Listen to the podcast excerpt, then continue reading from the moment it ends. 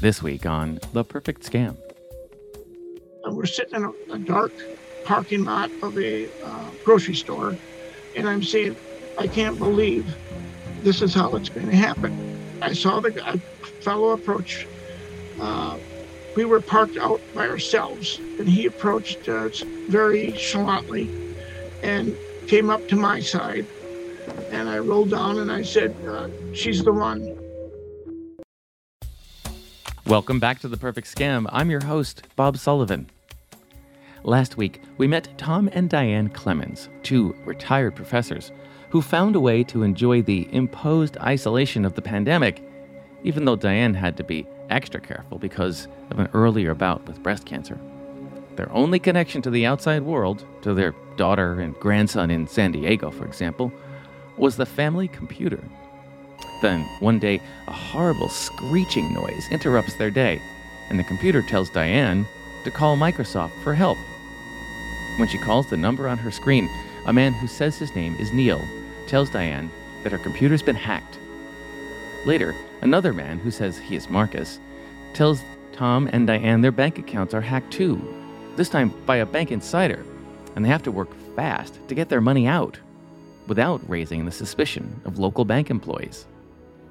At about the same time, Dianne gets the awful news that her breast cancer has returned. So they're fighting a war on two fronts. We left Tom and Dianne when they were sitting in a parking lot with a box full of cash destined for Marcus and Neil. A cash handoff is the only way to avoid bank employees' suspicion, they're told. So they withdraw all their savings, hundreds of thousands of dollars. They were carefully following instructions they've been told will save their money from the criminals. Well, they were very procedural. So we get this money, we bring it home, and we call before we get to the bank. We call when we're outside the bank because he said this is dangerous. We want to make sure you're not being followed, that there's not somebody on your tail. She had to count out the money, and the money would come in hundreds, usually in thousand dollar bills, and she would have to take a picture of it or a video and send it to him, and then put it in the box, tape it up, put his name on the outside, Marcus, take a picture, send it to him. So that night, they're sitting in a parking lot that Marcus identified, and they sit and wait to hand over a box with tens of thousands of dollars in it. But how would they know they had the right person? And we're sitting in a, a dark parking lot of a uh, grocery store, and I'm saying, I can't believe this is how it's going to happen. Well, sure enough, this guy showed up well dressed uh, in the dark, but he, he had a kind of way to signal. And uh, they gave Dianne a code, a numbered code that this person would have to say to her before they would hand over the money. So she rolled down the window, and this person would say this number. And so then, and Marcus would always be on the phone. And he would say, okay, verified the code, okay, give him the money. He would give him the money. So it looked like it was a very controlled systematic process. So, do you remember how it felt? Personally, I would be nervous just carrying that much cash, you know, anywhere, let alone a, a dark parking lot. Yeah, I was nervous, but of course, we were several weeks into this by this time, and she had grown to trust Marcus and Neil. And again, they've spent time with her every day on the phone and made reports. And everything she did was call them before, during, and after. So it was all very controlled, like it was all being monitored anyway, yeah, the guy I saw the guy, fellow approach. Uh, we were parked out by ourselves, and he approached us very chalantly and came up to my side. And I rolled down and I said, uh, "She's the one." This same ritual is repeated several times. The locations were varied in town. It was in, within our community. They didn't want to come to our house to call attention to us because they would probably be followed. And so we would meet somebody at a parking lot of a Walmart, and a person would walk over to our car. Some were nicely dressed, some were very casually dressed. There were men and women. There were they were young and old. We probably had about six or seven different people. was always somebody else driving a vehicle, which was at a distance in the parking lot or that they would walk to us. I would say to Marcus, who was on the phone with me all during this time, I never did anything without Marcus being with me. The idea was that I would be more secure with him on the phone if there was a problem. They would have a code that they would have to repeat to me that was that I, I had been sent by email and all those kinds of things. Even after the handoffs, Marcus carefully orchestrates what Tom and Dianne do next. Leave the parking lot now. You go home, and when you get home, you can disconnect now, but when you get home, you call me. I want to make sure that you got home safely. Hmm. And we would drive home. And then we would call Marcus, and Marcus would say, I talked with this, it's all secure. We've got it. We've got the money. The money will be into your account tomorrow. The money will be in your account tomorrow. The idea is to remove the cash from the bank where that insider is trying to steal it and place it into a new, more secure account. After six or seven of these handoffs, it seems the whole ordeal might be over soon, and they can just focus on Dianne's cancer fight. Marcus tells Dianne You will receive all of the information and all of the contact information, all of the account numbers and everything by FedEx in um, when this process is over and um, it is all taken care of. You have done a lot of good work. You are exhausted. You have got so much going on. I'm concerned about your stress, all this happening, but we're soon done. This will soon come to an end. This will soon come to an end. That's a relief to the couple who have a long road ahead dealing with Dianne's illness. Meanwhile, at home in San Diego, their daughter, Erica, an occupational therapist at a NICU, is planning a long overdue visit. But something seems strange. Mom and Dad are always generous when she comes home, offering to pay for her flight from San Diego to St. Louis, near their home in Normal, Illinois. But not this time. When I would fly out, they would always like to pay for my plane tickets and everything. And I was like, no, dad, I got it. I'm fine. I'm fine. He's like, nope, you're sending this money. I just can't send it right now. And I'm like, no problem. But, you know, what's going on with your money? Because I've never had a cash flow issue before. Mm. And my dad was said, well, oh no, it's, it's fine. He's like, it's fine. We just did some transferring of money into something else. And, you know, he got a little impatient with me. Like you clearly, he clearly didn't want to talk about it. But at the time, I mean, that's kind of how my dad reacts to stuff like that with finances or anything. He just you know, he just wants me to trust him as the parent and let him do what he wants. And so I didn't pursue it with him. As the day of Erica's trip approaches, Dianne and Tom have moved pretty much all their savings to Marcus. The whole ordeal has now lasted nearly three months, and they're now expecting instructions on how to access that new, more secure account. But suddenly, something goes wrong in February 2nd. All of a sudden, the number that I'd been given to call Marcus, he didn't answer. And I didn't hear from him for five days. Totally unusual because I always heard from him pretty much five or six times a week. And so, with that, I turned to Neil and I said, Something's going on because I'm not, Marcus isn't responding to me. And he's always responded to me. And he said, Well, I will check into this. And so he said, It'll take me a few days, but I'll check into this. Several more days pass before Neil calls back with an explanation. But it doesn't sit well with Dianne. Neil says Marcus has been transferred. And I said, Well, that is just, Marcus would never do that to me. Marcus would never leave me high and dry with this. And he's, Neil said, Well, his supervisor is going to call you and talk with you about this. Well, the supervisor that called me then and introduced himself as Marcus's supervisor and would be taking or finishing off the situation, our case. He was a total different personality than Marcus. Marcus was smooth. Marcus was professional.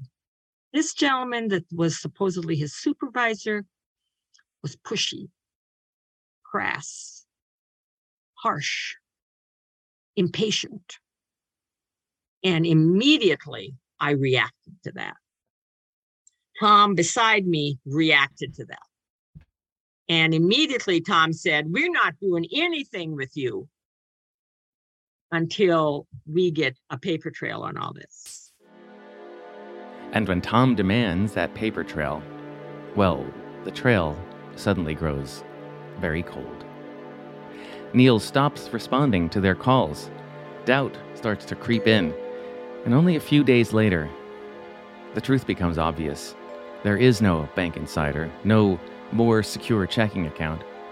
Virtually all of their savings was stolen by criminals. So, how much cash are we talking about? $600,000. In cash? Yes. Hmm. Um, well, um, ultimately, in the cash, it was in about 400,000. I would say in that, I'd say about 200,000 by the international transfers. It took 87 days, Bob, it was 87 days. That was the process. It was on February 2nd that we realized this was absolutely a scam. Only a few days after this devastating discovery, Erica steps on a plane from San Diego with her six year old son and flies into the winter night to finally visit her parents after a long COVID imposed separation. So it was about mid February, February 16th, actually. I flew home with my son, Soren, who's six. And my parents maybe seemed a little off, uh, but we drove home. It was a whole three hour drive from St. Louis airport to my parents' town. And my mom asked if I wanted some tea once we got home and unpacked and settled. And I said, sure. And we sit down, and right away, she spills out, she's like, So my cancer's back. And I just burst into tears because I was just so not expecting that. My parents and I, we are very candid and we talk multiple times a week, particularly on my commutes home from work. And we really share kind of everything. There's nothing that we've ever not shared with each other. So I was just really taken aback. And she was reassuring me. She's like, oh, it's just a little bit. It's just up there, you know, by my mastectomy site. It's not a big deal. We can take care of it. And I'm like, okay, okay, yeah, yeah, yeah. And then, you know, pulled myself together and we're just sitting there chatting. And my dad comes into the room and my mom's like, Well, there's one more thing we need to tell you. And I said, Okay, what's going on? And they said, Well, we have been scammed and we lost all our money. And it didn't sink it at all for me. And I was like, Oh, I said, Well, that's okay. We can we can figure this out. You know, my parents, they were very um they weren't emotional when they talked about it. They definitely my dad was just kind of if anything, a little stoic. And my mom wasn't even making direct eye contact, but she was very calm. They all go to bed and wake up the next morning to greet a local detective who comes to the house to hear the whole story and write up a police report. So it didn't really sink into me until we were sitting there with this nice detective that showed up the next day. Honestly, my parents didn't even want me to be involved. They were very almost terse about the whole thing in terms of very minimalist conversation about it. My mom was just so embarrassed and so guilty and so ashamed. The embarrassment was the main thing, I think, at that point for my parents to tell me. And I was very calm and reassuring, but again, I didn't know the scope of this. And it honestly had not sunk in because I still in my delusional mind felt like, well, somehow this this can't be right. I'm sure the bank can get their money back, you know.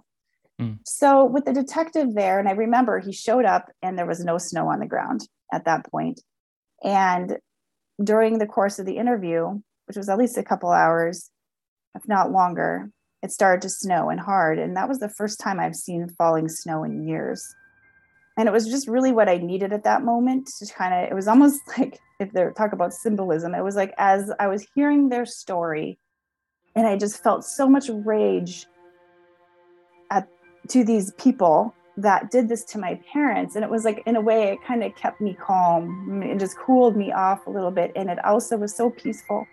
By the time the detective left his car was completely covered in snow. It was a winter wonderland. It was gorgeous and serene which was completely juxtapositioned against how i was feeling inside they spend the next few days trying to assess the damage tom and dianne still aren't able to tell the full story to their daughter I tried to have this can do attitude. And it's like, okay, we got this whole list of things, so let's do them. And then we hit their budget and their income. And it's only then when I, because the, when the detective um, wanted a confirmation of the full amount lost. My parents didn't want to tell me even at that point. I think they wrote it on a piece of paper and gave it to him. But once we started doing our budget and everything like that, and as we started working through this process, eventually my parents told me, you know, over $600,000 gone. And and in a weird way even though that's a lot that's a, that's a ton of money and of course it's devastating but in a weird way when they finally told me that number i i kind of felt like i i won them over um, in terms of trusting me not as a daughter that they had to protect but as a confidant and an advocate for them if that makes sense as she spends more time with her mom erica really starts to worry about her the best way I can describe her was she was just simply a shell of herself. Mm-hmm. Her her normal and I just I'm just like tearing up thinking about it, but the light that she normally has, it was just she was totally shadow. And she seems so fragile. And my mom has always been a very resilient individual. She props other people up. She, you know, hasn't really had the necessity to have other people prop her up, have the need to have people prop her up. And it was really hard for me to see. The only other time I've seen my mom like that when when when she was in a delirium state coming out of her double radical mastectomy surgery four years prior. I was there as they brought her up back to the floor from the post-op area. And I remember then she was very vulnerable and she was crying and she was scared and she was saying all this. Um, but again, that was a very temporary state coming out of surgery. And I remember being, I mean, I remember being teary then and just being like, Mom, Mom, I'm here. You're okay. You're okay. And here we were back in this place, only this was not drug induced. She wasn't going to wake up from this. It was not a short recovery time. And I didn't know if I'd get my mom back. I'd say she was suicidal or close to. She kept saying, she's like, maybe I just need to end my life. She's like, maybe I'm just, I just, I just need, she's like, I just want to die. There's just nothing. And I feel like for my mom, it wasn't the money itself. I think it was the emotional ramifications. She felt very guilty about losing this supposed inheritance for me and the security for her children someday. That weighed on her. Erica tries to be strong for her parents, but there's a lot to process. Yeah, well, and believe me, so I was, aside from the silent tears that I had when they were talking to the detective, I tried to be very careful to not be overly emotional with them. I tried to be more pragmatic and matter of fact. And I did not want them to see my despair over the situation because that would just make them feel worse. I mean, they already felt bad enough. But what would they would do when they go to bed? You know, I live in San Diego, so my clock is set later. So I'd stay up later and I would go down into the basement and that's also when I called my husband and I just kind of, I was like whispering and crying on the phone to him that this was all going on. And he was so incredibly supportive. But I would just sit there and I would research. I'd look on my phone and I'd be researching all about frauds and, and you know, the scams and, you know, and what happens with the people. And interesting how, especially in the senior citizen population, that if you are scammed, you're so much, you have a shorter life expectancy. It's just like it's like a broken heart syndrome thing. Let me tell you, I have gone back over and over and over in my head about all these phone conversations over all these months. And if we are so close, if I do feel like we have such a close relationship, how did I not pick up on this? Am I a bad daughter? I feel like a bad daughter. I feel like, am I just completely insensitive? And so I was going through all that, but my primary concern was my parents' mental health, particularly my mother's. And um, the other thing is in the aftermath, we talked about the cancer. And so it wasn't after I until I went home from this trip that it really sunk in about the cancer.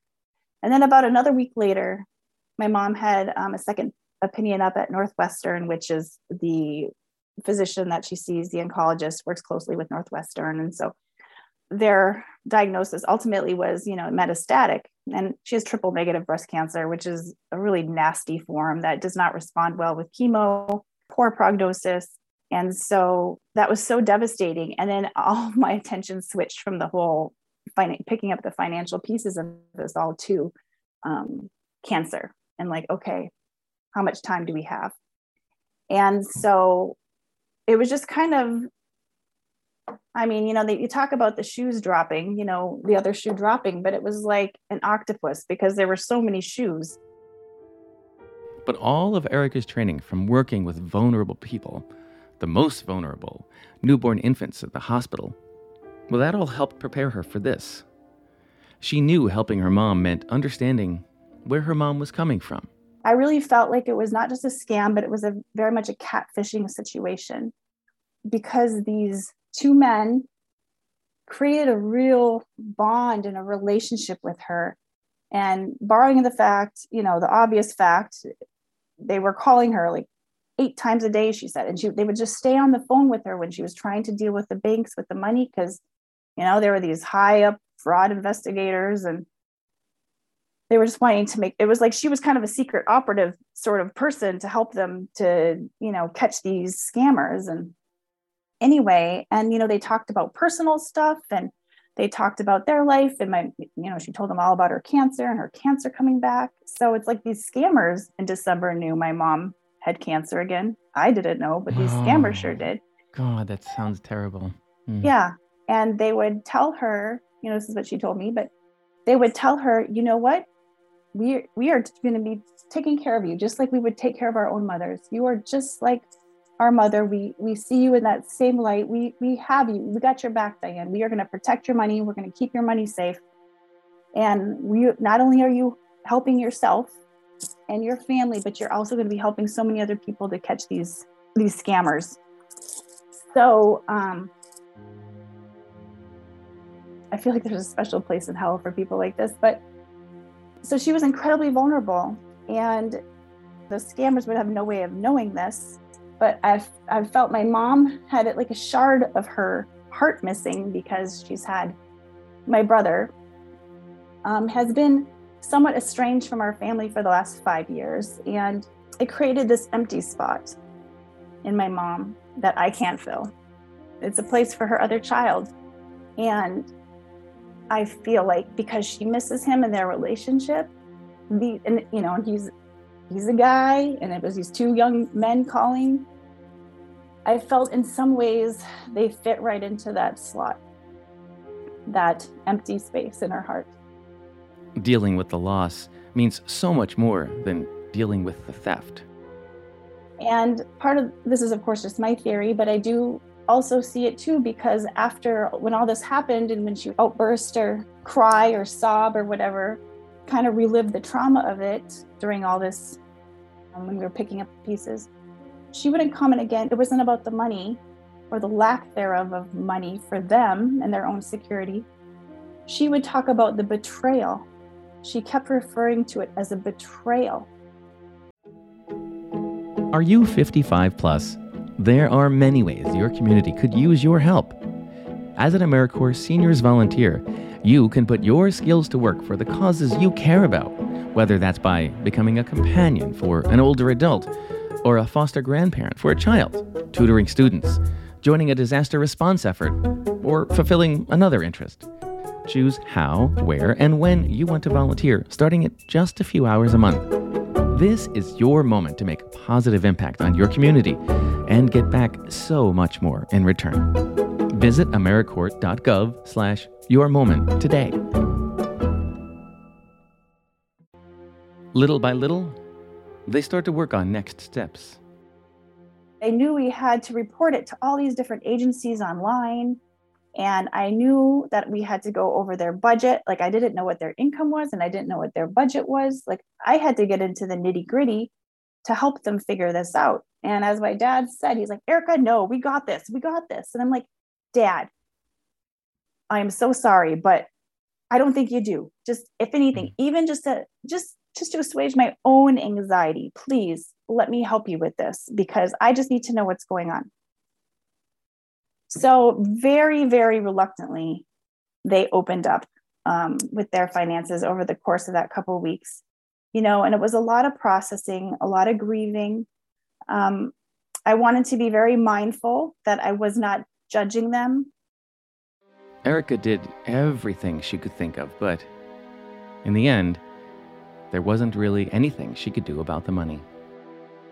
And I felt so much rage. And a lot of this was my own naivety, you know, that I didn't understand how the system worked. And I thought back to that first conversation when my mom told me, uh, my parents told me, and here I thought, oh, we'll be able to get that money back or some of it back, or, you know, they'll catch these bad guys, or, you know, this will be resolved to the point where no one could do anything. The police couldn't do anything, the FTC, the FBI, no one could do anything. The $600,000, everything they saved from two lifetimes of caring for young people, it was gone forever. But while the money is gone, Erica says her mom feels much better now, thanks in no small part to regular visits with family. I can say now that my mom's back. I've been to see them many times. Um, if anything, I guess cancer and these scams and just trauma in general, I guess it shows is that we are promised nothing but the moments we have, like right now. So I'm, I'm going back and forth, you know, between California and Illinois. And I'm spending that time with them, supporting them and being with them. And honestly, to say they, they support me too. I mean, they're my parents and they're also my friends. And you know, we have lots of laughs and we enjoy each other's company. Many of these laughs come courtesy of a six year old grandson from Southern California who, it turns out, has a thing for the snow. They discovered that during one of their first visits. My dad took Soren to go sled at the sledding hill in town. You know, he was outside building forts. He built his first snow fort. He built his first snowman. You know, he went sledding for the first time. He absolutely loved it. Turns out, ironically, you know, being from San Diego, he's a complete snow baby. and I've never seen him respond this way at the beach. He loves the snow, doesn't complain about the cold or, you know, hmm. pulling mm. that sled up the hill or anything. So my parents did a great job taking turns with him as I was working on all this stuff to help them get through all this, spending time with him and again, really just enjoying the moments um, because it's hard to sit and think too much and long and hard and feel too depressed when you have a six year old because you have to live in a moment with a six year old. In fact, Tom had to cut my interview with him a little bit short because he had a six year old to go attend to. I asked if Erica was visiting during the conversation, and she said no.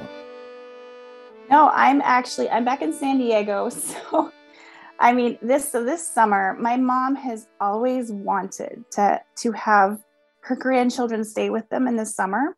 Mm. You know, this year was the perfect year for Soren, you know, old enough and he's potty trained and temper tantrums are, you know, over and so we made this plan even before um, we knew the cancer came back that this summer they, they were going to have Soren for a few weeks he's just getting to the age where he's really making memories and remembering his grandparents and you know and all that good stuff. And what i love is they're forming relationships independent of me mm-hmm. and my influence. And i mean they were amazing parents. So i want my son to have his own relationship and experience with them. But anyway so yeah he's back in illinois right now with them and they are having a blast. My mom is getting weekly chemo infusions and my dad taught soren to ride a bike it was like every day. I mean, Soren is like Calvin of Calvin and Hobbes, if you remember that. I mean, just mm-hmm. absolutely hating the bike and scared of the bike and the whole thing. And my husband and I have tried over time to like get him to ride this bike, and nope, nope, nope, nope. And anyway, so my dad's been working with him for over a month on this, and he finally took off, and it was the most awesome thing. And now Soren loves to ride the bike, so now he and my dad are biking all over. So they're having a great time. I honestly. Soren being there is the best medicine for both of them. So they vacillate between exasperation with the six year old till to what she says is, you know, he just says something and it just melts their heart and they just bust out laughing. I think she's having the time of her life now. Of course, it's not easy. The criminals who stole their life savings knew what they were doing. Dianne says a really important part of the scam was the isolation she felt making sure she trusted the criminals and distrusted the bank employees. And so that was why, whenever you worked with these institutions, you had to be pretty careful about what you said to them, right? And that's part of how they kept you isolated. That's exactly right. And so, you know, logic would tell you that I would go to my local bank and I'd say, what the heck's going on here? Um, but I didn't because a question mark was had been placed in my head. In fact, the criminals turned the bank into the enemy, Tom said. The hackers, Marcus and Neil, were talking to her every day, if not two or three times a day. And I can remember one specific day when she was really questioning what we were doing. Neil spent two hours with her on the phone because early on she said, "Well, if if how do I know you're not the hackers?" And so they would they had their little speeches ready and and they talked her into the fact that how could they be hackers if they talked to her every day? They reported back on what they were doing. They uh, told her their names, etc. And they had a phone number that she could call at any time if she had any questions. So this was well set up facade for people to fall into the, another world, an alternative world where you think you're protecting yourself, but you're not. On a really human level, the criminals were kind while the bank employees were cold, Dianne said. Marcus and Neil were empathic, kind, always said, Take care of yourself, Dianne. You've got you're under tremendous pressure. Take good care of Tom. You don't need to ever cancel an appointment with us because of a medical appointment. You just, you know, whatever you have to do. Do you have enough money to cover your medical appointments right now? Make sure that we don't withdraw so much money and transfer to another account that you don't have enough money for your daily living. This all costs lots of money.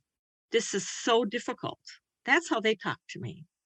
They became my friend. They hit me in, a, in an area of vulnerability that I didn't even know I was vulnerable in the contrast between them and the banks was stark. And the dissonance that that caused me took its toll because I could not understand how the banks could be so indifferent, so uncaring, or so cavalier. Erica has advice to offer financial institutions when people come in and they're doing all the red flags, you can't just say, "Oh, well, you're being you're being frauded. You know, you're defrauded. You're this is a fraud. This is a scam," because the people that come in asking to transfer money or or withdraw money or whatever the case may be, first of all, they don't know you from Adam. And they've clearly already established a relationship with the scammer, and the scammers are highly sophisticated. Tellers should be trained to ask a series of very pointed questions, she thinks. Are you working with someone in fraud detection right now? Have you been told at any point that you're not supposed to say the reason why you're here? And it can't just be one question, but it has to be, I don't know, maybe eight, ten questions to try to infiltrate what is essentially is a brainwashed mind, I would say. And also coming up from a place where they are the victim not the perpetrator. Because the minute you accuse them of being a perpetrator, well, you know, you, you've lost all your rapport. And that goes for any field. You know, I can't walk into a room in the NICU and I can't be telling the parents that they don't know what they're doing and I'm the expert and your baby is just fine. Your baby will just be fine. Just trust me. I mean, the minute you start talking like that, is they're not going to trust you. And, and there's really no area where you can do that to people and expect them to listen to you and expect them to build any sort of sense of trust or credibility. So, and the bank is no different. That's what I think would have to change. Erica is onto something. AARP has developed an online training program for frontline bank employees called BankSafe. A 2019 research report by Virginia Tech found that bank workers trained on BankSafe spotted attempted exploitation four times as often as their peers. The program is now being deployed by retailers too to train cashiers to spot gift card payment fraud. The program is free. Find out more at aarp.org/banksafe.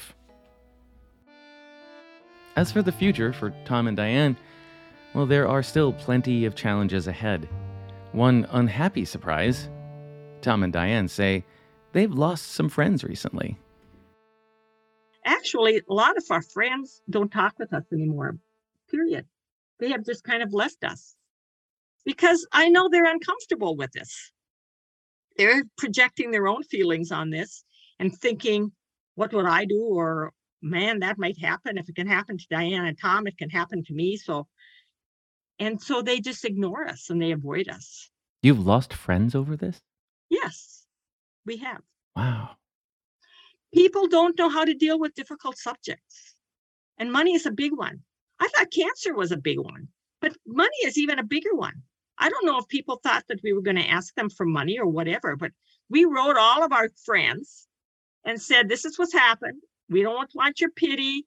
We just need your support. We just need your understanding. We're not going to be able to do the things because this was our discretionary money. So we're not going to be able to do the things maybe with you that we used to do. We can't go on the vacations and those kinds of things that we used to because this is that's what's the money we used for that. But we'll be okay. But just stand by us. We never heard from a lot of those people. Never heard a word.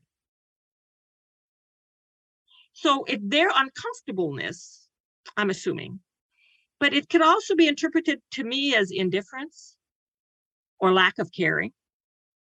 But I really believe they just are inept in what to say. So, what could friends say that would be more helpful? Point that I would really like to make is that if you know somebody who has been scammed, and if they are strong enough, brave enough to talk with you about it, listen.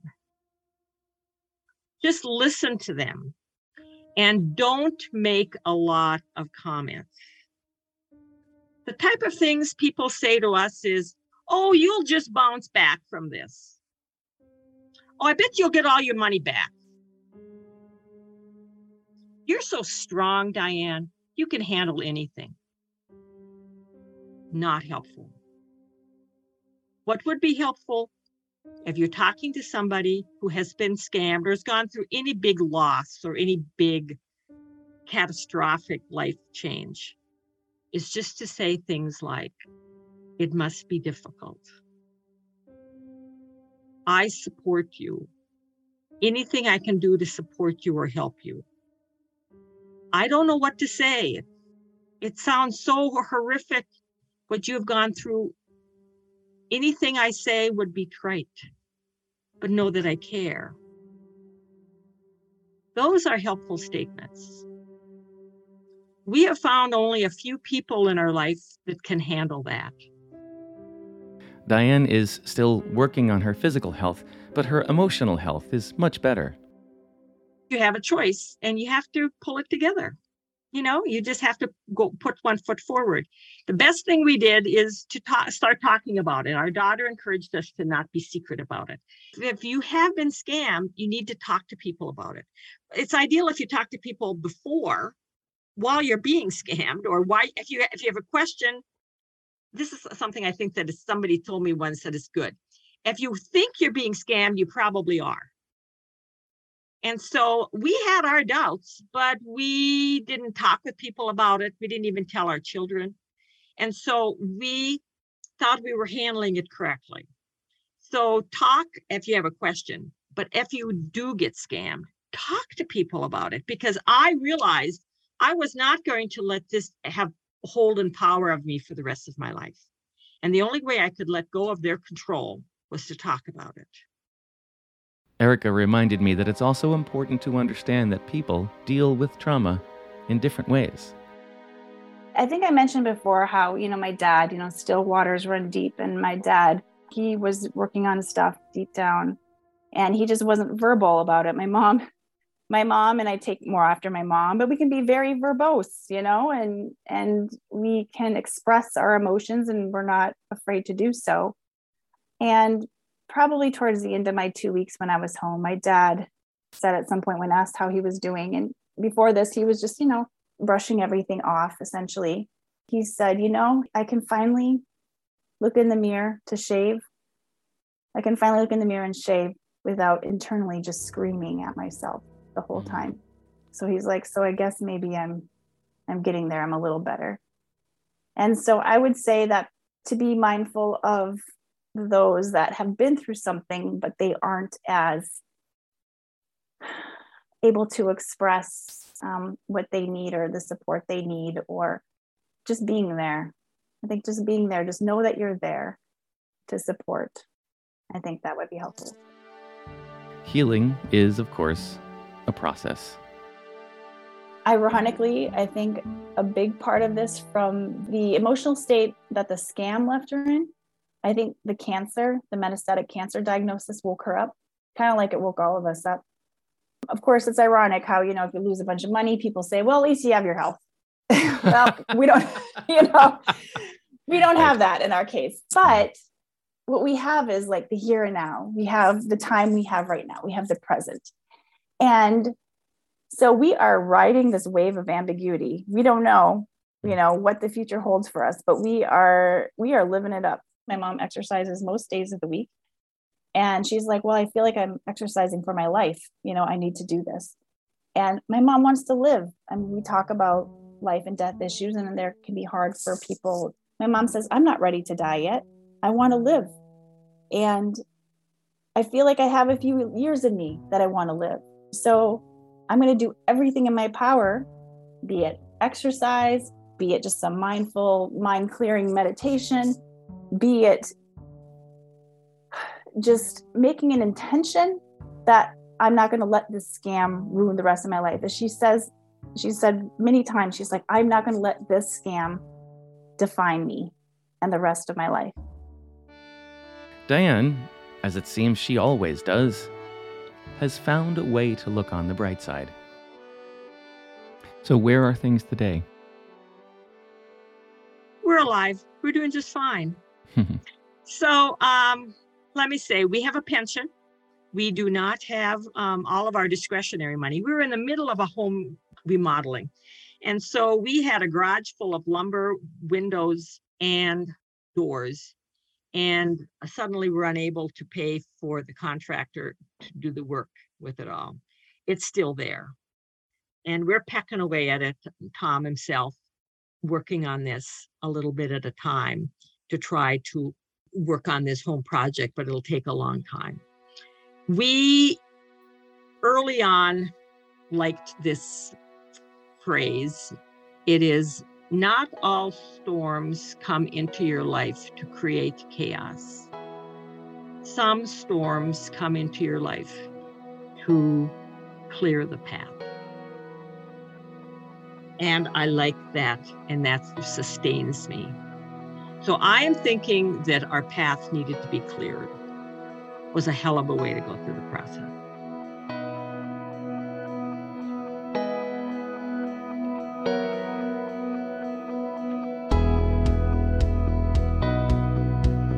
If you have been targeted by a scam or fraud, you are not alone. Call the AARP Fraud Watch Network helpline at 877 908 3360. Their trained fraud specialists can provide you with free support and guidance on what to do next. Thank you to our team of scam busters executive producer Julie Getz, researcher Haley Nelson, associate producer Annalie Embry, and of course our audio engineer Julio Gonzalez. Be sure to find us on Apple Podcasts, Spotify, or wherever you listen to podcasts. For AARP's The Perfect Scam, I'm Bob Sullivan.